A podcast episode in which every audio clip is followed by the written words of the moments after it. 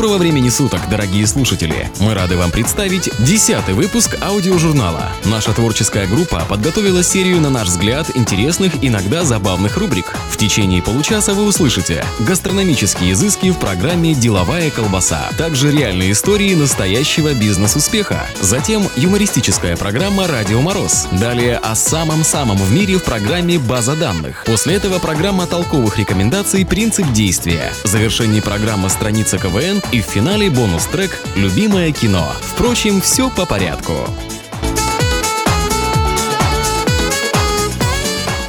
Маленькие секреты большой кухни, полезные информационные добавки, а также соль и сахар по вкусу в программе «Деловая колбаса». Ром – напиток, знакомый каждому из нас по фильмам и книгам о пиратах. Появился этот необычно жгучий на вкус, довольно крепкий и резко пахнущий напиток в 16 веке. Примерно в середине 17 века ром широко распространился по миру благодаря пиратам и морякам, готовым распивать ром день и ночь напролет. А в начале 19 века на Кубе постепенно стало развиваться производство совершенно нового по вкусу и консистенции рома. Из любимого и обожаемого напитка грубых моряков ром стал необходимой составной частью престижной жизни представителей высших слоев общества. Как сказал один писатель, Куба стала родительницей нового рома, объединив в одном флаконе африканскую импульсивность и испанскую страсть. А благодарить за столь чудесную внезапную метаморфозу поклонники рома должны французскую революцию. Ведь именно после жестокой казни последнего короля Франции произошло полное освобождение острова Гаити. В результате кровавого восстания сахарная промышленность острова потерпела огромные убытки и постепенно сошла на нет вследствие чего Кубе предстало стать центром сахарного производства и началось создание неповторимого напитка Карибского моря. Конечно же, ром в том виде, в каком он существует сейчас, появился далеко не сразу. Добавляли одни ингредиенты, убирали другие, меняли процентное содержание сахара, повышали или понижали температуру и так далее. Начиная с конца 19 века, многочисленные отдельные предприятия, производившие ром, стали объединяться, создавались крупные фабрики. Естественно, появлялись все новые и новые марки рома. Кроме того, ром стал широко применяться в кулинарии для создания коктейлей, пропитки бисквитов, добавления во всевозможные кондитерские изделия. Во многих странах миндаль и сейчас считается символом удачи, любви и счастья. К примеру, в Англии невеста по традиции дарит каждому гостю 5 орешков, которые олицетворяют собой здоровье, счастье, изобилие, долголетие и дом полный детского смеха. Однако не только романтическая слава сопутствует миндалю, он еще и очень полезен. По содержанию растительных белков занимает второе место после арахиса. Богат жирами, минеральными солями, ценными эфирными маслами. Для тех, кто на диете и для тех, кто о ней только слышал. Деловая колбаса.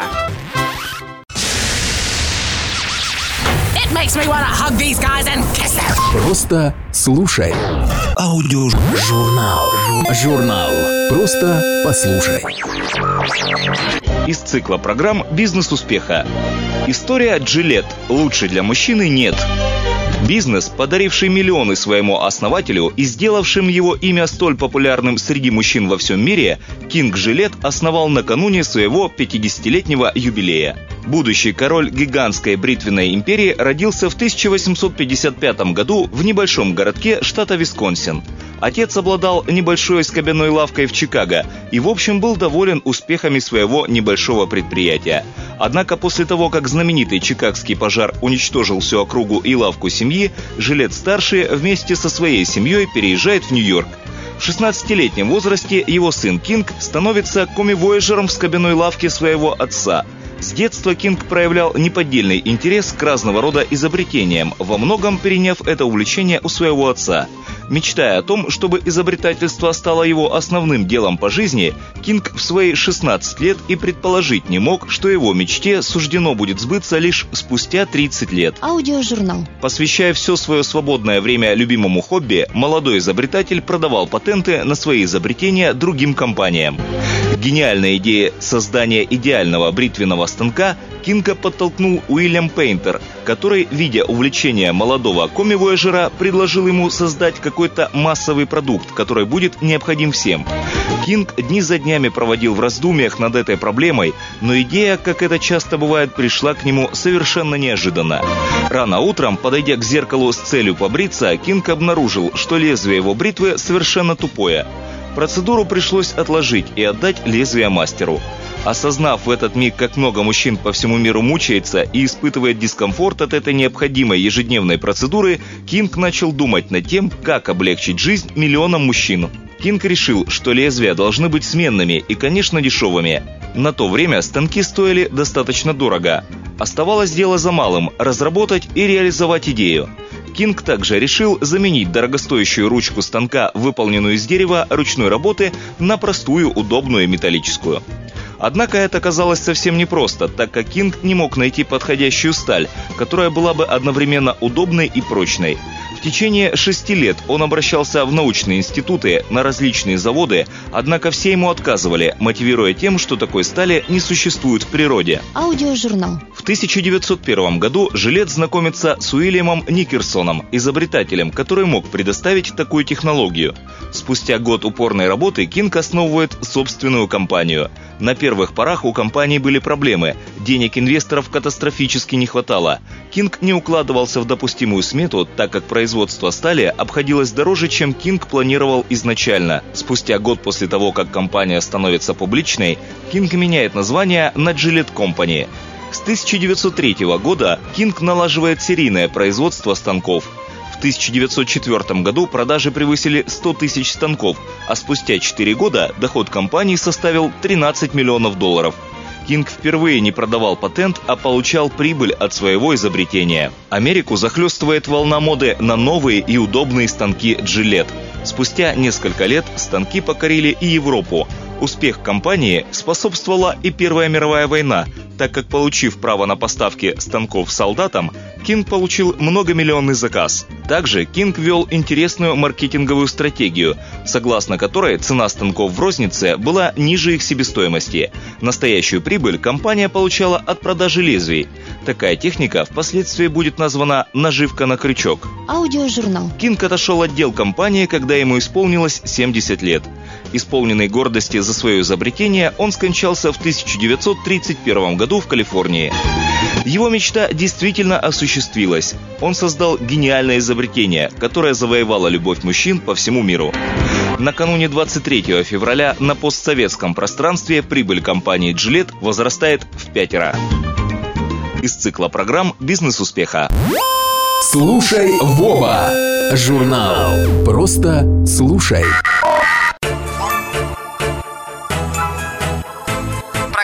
Мороз» в эфире. Ну здравствуйте! В эфире программа «Радио Мороз». Сегодня в выпуске заключительная часть толкового словаря Федичкина, история из жизни и эстрадные тяжеловесы. Поехали, помулясь!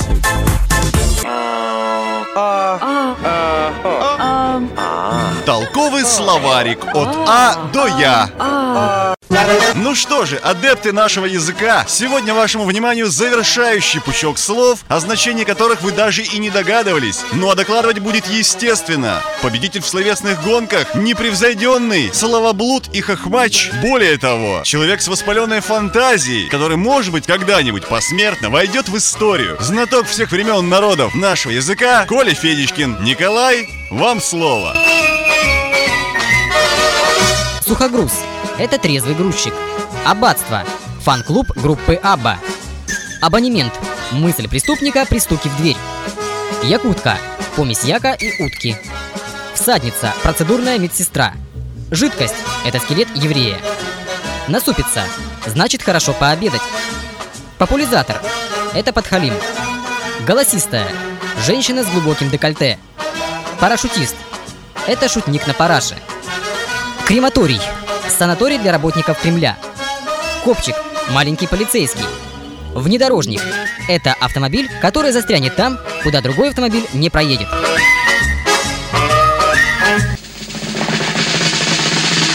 История из жизни. Здравствуйте, доктор. Здравствуйте, больной. На что жалуетесь? А я не больной, доктор, и не жалуюсь. Я вам деньги принес. Какие еще деньги? Доллары, доктор. Целую пачку. Вы рады? Пачку долларов мне? Да, доктор, я вам их возвращаю. Возвращаете? Не понял. Объясните. Ну, иду я, доктор, сейчас по поликлинике и вижу возле вашего кабинета пачка долларов валяется, и нет никого. Ну, я и подумал... э, Ну что, что, что вы подумали? Подумал, доктор, что это ваши. Возьмите, доктор, раз вы потеряли. А если не ваши, то я пойду еще поспрашиваю. Может, хозяин и найдется. А если нет, я их в милицию сдам. Стойте, стойте, стойте. Что, доктор? Скажите, вы не шутите? Вы действительно хотите вернуть их хозяину? Конечно, доктор. Добровольно. Конечно, добровольно, доктор. Я же нормальный человек. Какой-какой? Обычный, нормальный человек, доктор. Э, вот тут, батенька, вы ошибаетесь, а говорите ни на что не жалуетесь. Санитары, буйный в кабинете, смирительную рубашку, скорую, в больницу, срочно! И в завершении эстрадные тяжеловесы Елена Степаненко. Ой, кто это тут лежит?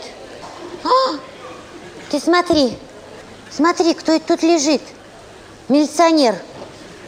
Старший лейтенант. Господин, куда вы прете? Вы же на органы наступили. На какие? На правоохранительные. Ну и что, что автобус перешел? Пришел у него автобус. Перепрыгнуть же можно. Как-как? Как в спортзале через козла. Ну, давайте попробуйте, ну. Оп, ну вот, хорошо. Только на ухо наступать не надо. Не наступали. А след от ботинка марсиане, что ли, оставили? Так, господа, господа, не надо тут собираться. Не надо зоопарк тут устраивать. Проходите, проходите. Что? Кто нализался, как свинья? Ой, ты на себя посмотри, Боров нечесанный. По тебе баня два года скучает, над тобой аж мухи дохнут. Господа, не напирайте, тут власти лежат. Ну откуда мне знать, что они тут делают? Что? Потому что нажрался? Ой, в шляпе я дурак. Где это вы видели пьяного милиционера в 8 утра? Он, наверное, просто уснул. Надо его потормошить. Ну-ка, давайте, потормошите его, по щечкам похлопайте. Э, бабуля, ты куда так похлапываешь? Ты же ему челюсть свернешь. Граждане, уберите бабку, бабка бешеная попалась. Господи, да у нее, наверное, плохо с сердцем. Надо нагнуться, послушать сердце. Нагнитесь, послушайте. Девушка, куда вы нагибаетесь с такой мини-юбки? Тут, между прочим, дети ходят, из рогатки пульнут, мало не покажется. А я говорю, не покажется. Ну, а что я говорила, какую мишень откормила? Легче попасть, чем промахнуться. Да жрать надо меньше. Ну что, сердце стучит, не стучит? Ой, да вы пуговицы-то ему расстегните. О, молотка дает. Где вы расстегнули? На кителе расстегивайте. Ну а на сегодня-то все. Слушайте родителей, учителей и программу «Радио Мороз». Они вас плохому не научат. Лучше один раз увидеть, может быть. А нас лучше сто раз услышать. Аудиожурнал. Журнал. База данных. Аудиожурнал. Обо всем за минуту. У муравьеда не открывается рот. И вообще, у него нет зубов. На морде есть отверстие, и из него высовывается клейкий язык длиной до 60 сантиметров. Известно, что хвост служит белке парашютом. Она не разобьется, даже если упадет с крыши 50-этажного дома. Аудиожурнал. У одного из видов летучих мышей 52 зуба, но они никогда не пользуются этими зубами. Как муравьеды, мыши проглатывают муравьев и термитов. База данных. Там, где растет можжевельник, воздух всегда чист. Летом за день гектар можжевельника выделяет до 30 килограммов фитонцидов, губительных для микроорганизмов. Этого количества хватает, чтобы очистить воздух среднего по величине города. Первая велогонка Тур де Франс, состоявшаяся в июле 1903 года, завершилась победой трубочиста Мариса Гарена. Дистанцию 2428 километров за 19 дней преодолел 21 из 60 участников. Аудиожурнал. В Амазонке и ее притоках водится около 150 видов рыб, которые для нападения и защиты, а также ориентации и пользуются накапливаемым в организме электричеством. Особенно знаменит в бассейне Великой реки амазонский электрический уголь, называемый здесь пураке. Одно упоминание о нем наводит на прибрежных жителей ужас. Известный в Бразилии ихтиолог Жозе Алвис Гомес из Института исследований Амазонки установил, что пураке длиной от полутора до трех метров способен создать продолжительный разряд напряжением от 600 до 1000 вольт. Крошечные круглолапые гекконы, которые в длину достигают всего 2,5 см, могут в поисках пары во время брачного периода издавать звуки, слышимые на расстоянии 10 километров. Аудиожурнал. Самые точные устройства для измерения времени – это сдвоенные мазеры – микроволновые квантовые генераторы на атомарном водороде, установленные в 1964 году в исследовательской лаборатории ВМФ США. В основу их функционирования положена частота квантового перехода атома водорода. Это обеспечивает точность в пределах одной секунды за 1 миллион 700 тысяч лет. База данных. Аудиожурнал. Не пропустите самое интересное. Читать не надо. Слушай Аудиожурнал. Оригинальные идеи, интересные мысли, толковые рекомендации. В программе «Принцип действия».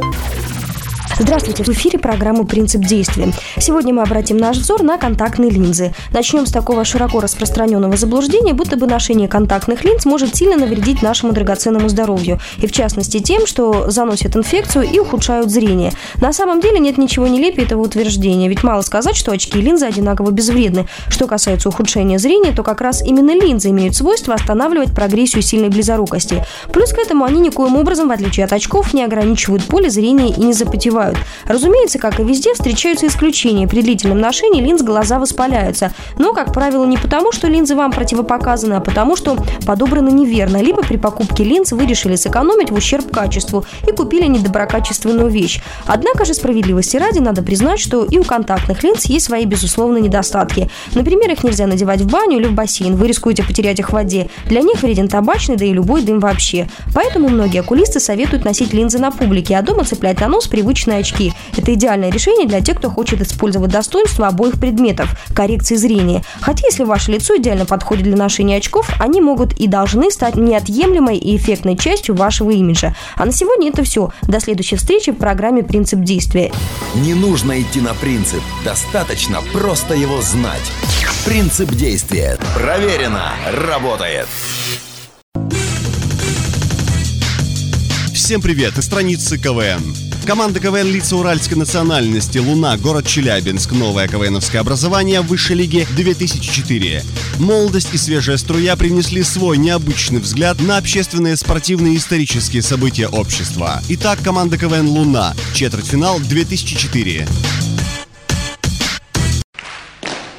Господа, я прошу всех собраться.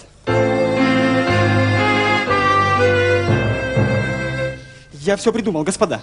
Мы купим очень много винограда. Очень много, 8 тонн.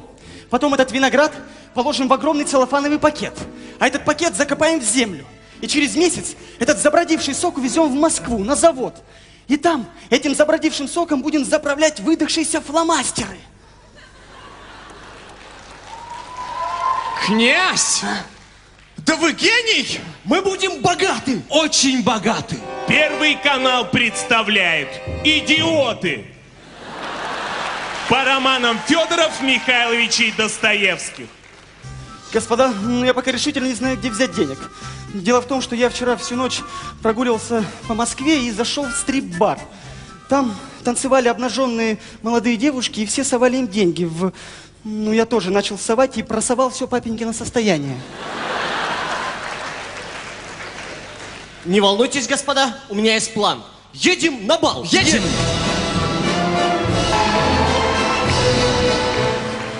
А хорошо здесь на балу. Да. да.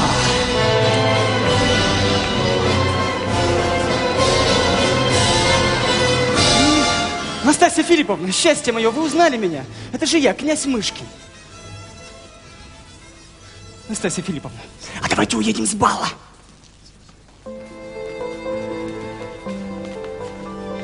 А хорошо здесь, в лесу. Почему вы все время молчите, Настасья Филипповна? Корсет! Я помогу вам.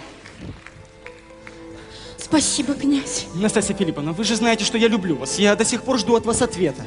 Ах, князь, мне сейчас решительно не до этого. На медне мой престарелый муж упал с колокольни. И теперь я не знаю, выживет он или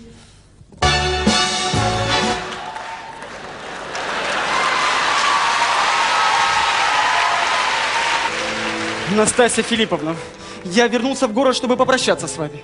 Дело в том, что я промотал все свои состояния, теперь долгу на мне 6 тысяч золотом.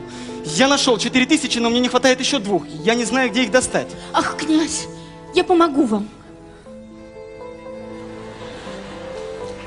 Вот, две тысячи ровно. Господи, зачем я втянул тебя во все это? Ты же молода, красива, ты могла уехать на эти деньги за границу и жить. Здесь штука 800, что ты мне втюхиваешь?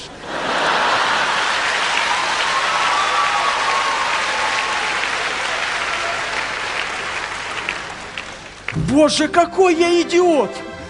Какой я низкий человек! Я червь! Ничтожество! Князь! Подождите, сейчас самое красивое. Я муфлон вяленый! Что вы там хотели спросить? Я просто хотела узнать, как поживает ваш брат, граф Морозов. Я не хотел вас расстраивать, но дело в том, что он утонул в пруду. Настасья Филипповна, я хочу вам сказать, что я хочу, чтобы вы были моей сию же секунду. Да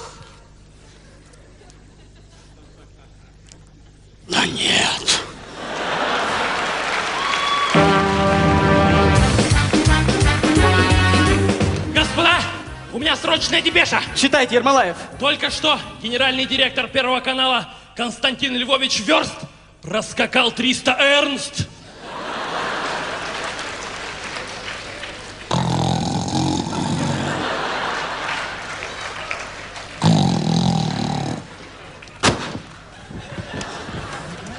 Я что, закимарила?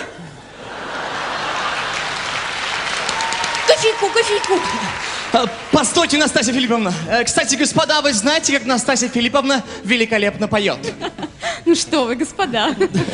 Секс, секс, секс! Что? Ой, Просим, просим, просим! Ну что вы, господа, я сегодня решительно не в голосе. Пойте, Настасья Филипповна. Нет, нет, нет. Пойте, я сказал. Что вы себе позволяете, Ермолаев? Вы посмотрите на него. Ишь, как хорохорится. Я хорохорюсь? Вы?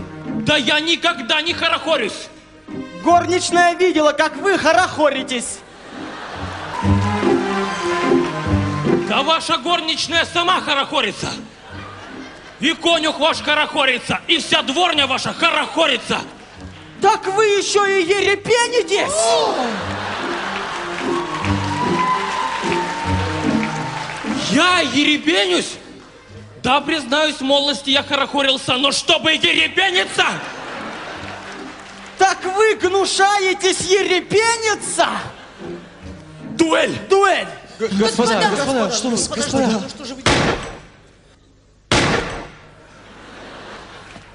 Господа, я убил его. И я убил его. Господа, мы, мы бессмысленно тратим свои жизни. Господа, в то время, когда Россия стоит, я знаю, что делать. Дайте мне ручку. Молоток. Хорошо. Пусть не сейчас, но когда-нибудь мы обязательно поднимем Россию.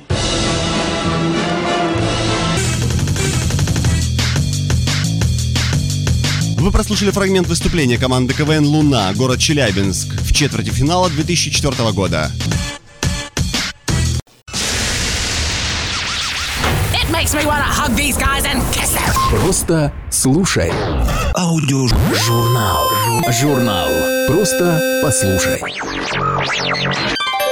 Программа «Любимое кино». Кинолента 2007 года «День выборов». Режиссер Олег Фомин. Ребята, ЧП Игорь Владимирович разбился. В дребезге. Насмерть, что ли? Как? Подавился импортным сухариком, упал с полки, у него нос разбит и, возможно, перелом челюсти. Говорить может? Может, но ничего не понятно. Э, алло, алло, пацаны, его сейчас презентовать. Да-да, мы сейчас решим все. Я приношу свои извинения. Произошел мне несчастный случай. Я вас так подвел. Ростислав, ну куда минуты девать-то? Да на стол поставь, что проблема объяснить, ну что вы? На стол! Видимо, я выбываю из предвыборной гонки. Я не понял, это что за подстава? Вы что, подставу кинули? Рамцы попутали, а? Тихо! Ой, Боря, в смысле не громко. Так, Игорь Владимирович, вы ниоткуда не падали. На Игоря Владимировича сегодня ночью совершено покушение. Как? А почему я ничего не знаю? Добрый день, уважаемые телезрители. Мы начинаем пресс-конференцию кандидата в губернаторы Игоря Владимировича Цаплина. Уважаемые коллеги, сегодня ночью на нашего кандидата было совершено покушение. Как уже выяснило следствие, неизвестный бесшумно подплыл к нашему кораблю на надувном матрасе, проник в каюту господина Цаплина и пытался вот этими ножницами лишить его самого дорогого – жизни. Игорь Владимирович обезоружил нападавшего и пытался задержать, но получил травму лицевой части головы об стол. А киллер спрыгнул с корабля и уплыл. Пока это все, что мы можем сообщить. Пожалуйста, задавайте ваши вопросы. Скажите, а Игорь Владимирович запомнил лицо нападавшего? Э, нет, потому что нападавший был в маске. И в ластах. Да, в ластах. Чтобы быстрее передвигаться по воде. Послушайте, а что, вашего кандидата не охраняют? Охраняют. А где же тогда была служба безопасности во время покушения? Отвечает Ростислав. Благодарю. Э, Дело в том, что служба безопасности в это же время обезвреживала второго нападавшего. Он отвлек э, внимание охраны тем, что устроил дебош в ресторане. Марина Соловьева, газета «Новая Волга». А второй тоже приплыл на матрасе? М, Да. Дело в том, что это был двуспальный матрас. Неужели вся служба безопасности занималась задержанием одного дебашира? Как-то сразу возникает вопрос о ее квалификации. Да просто основные силы охраны в этот момент обезвреживали третьего члена банды.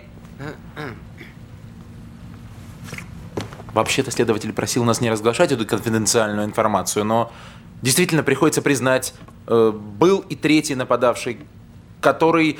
Дело в том, что он... э, А он минировал корабль. Вот вы видите мину, вот она. Именно ее нашли у нас в трюме саперы. Еще буквально секунда, и мы бы все взлетели на воздух. Но все обошлось. Правда, Игорь Владимирович не может говорить. Но все понимает. Да, да. Э, Пожалуйста, задавайте ваши вопросы. Панова Марина, журнал «Политический обозреватель». Скажите, пожалуйста, как вы могли бы прокомментировать слухи о судимости вашего кандидата? Это не слухи. Игорь Владимирович, разрешите я расскажу? Значит, это было давно, 20 лет назад. Игорь Владимирович шел в библиотеку. Темно, ночь. А он шел в Ленинскую библиотеку, там есть ночной отдел. Вот. И вдруг он увидел, как трое подонков напали на женщину. Он, естественно, вступился. Он же занимался дзюдо уже тогда. Но у одного из подонков оказался нож. Тогда Игорь Владимирович ударил его лыжей горной. Игорь Владимирович Цаплин занимался горными лыжами тоже. Уже тогда. Шел с обеих тренировок. Случайно попал креплением в висок. Естественно, признали превышением необходимой А, самообороны. Родители нападавших оказались партийные функционеры. На судей было оказано давление. Знаменитое дело пыжиковых шапок, да. Потому что на суд пришло человек 20 в тех самых пыжиковых шапках. Игорь Владимирович Цаплин. Мгм, Вот так. По-моему, нормально. И в завершении нашей пресс-конференции хотелось бы наконец-то услышать самого Игоря Владимировича. Если честно, у меня очень болит лицо. У меня вообще все очень долго заживает, потому что я не собака. Но, когда заживет, я постараюсь быть хорошим губернатором.